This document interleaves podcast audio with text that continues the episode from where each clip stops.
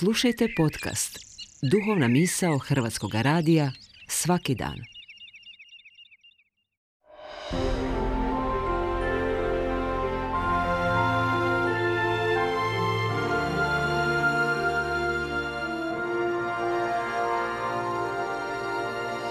Duhovna misao. Urednica je Blaženka Jančić.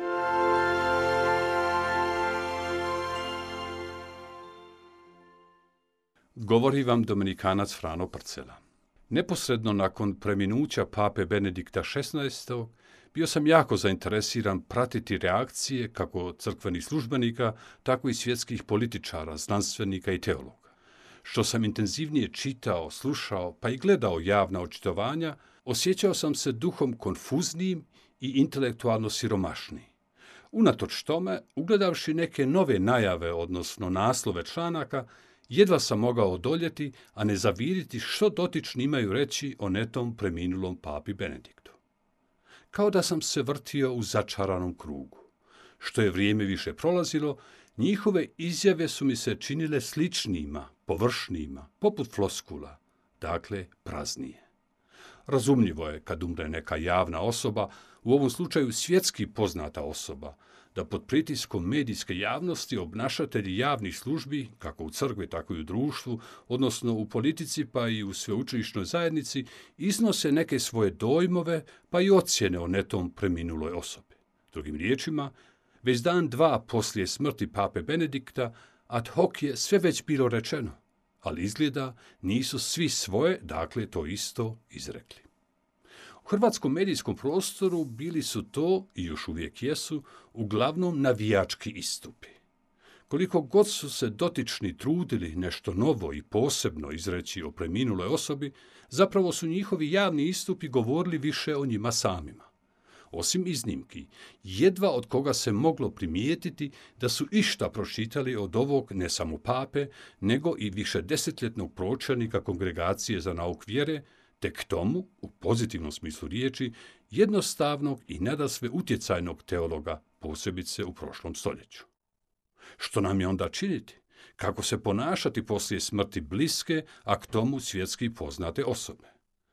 Najevidentnija činjenica života, smrt, je tako snažna da je svaki neposredni govor, a posebice onaj kićeni i govor nagovaranja, neprimjeren, nedostatan i suvišan. Više puta sam čuo od ljudi da se nigdje nisu naslušali toliko neistina kao na sprovodima.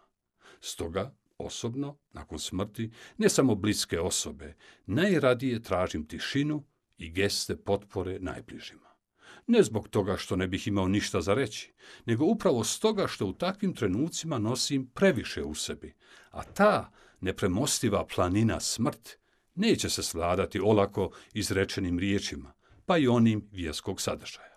Jer memento mori, sjeti se čovječe smrti, sjeti se da si prolazan, nije upućen mrtvima, nego onima koji ostaju, dakle nama.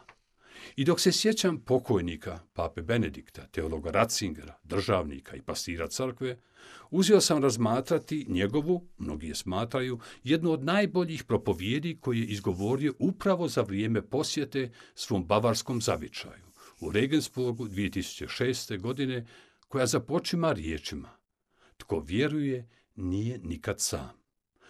Upravo te riječi su bile misao vodilja i njegova nastupnog razmatranja kao papa godinu dana kasnije. Dok pripremam ovu duhovnu misao, stigla mi je elektroničkom poštom, kao i svake godine, božićna čestitka jedne njegove dobre prijateljice još iz studentskih dana, koja je i ovaj put sa mnom podijelila svoju zadnju pismenu korespondenciju s papom Benediktom. Pismo je datirano svega 30 dana prije njegove smrti. Između ostalog, papa zahvaljuje za brigu oko njegova zdravlja, piše o slabljenju tjelesne snage, a ključna misao i ujedno siročanstvo je kad govori o čežnji za nebom. Za nas koji ostajemo utjeha i inspiracija.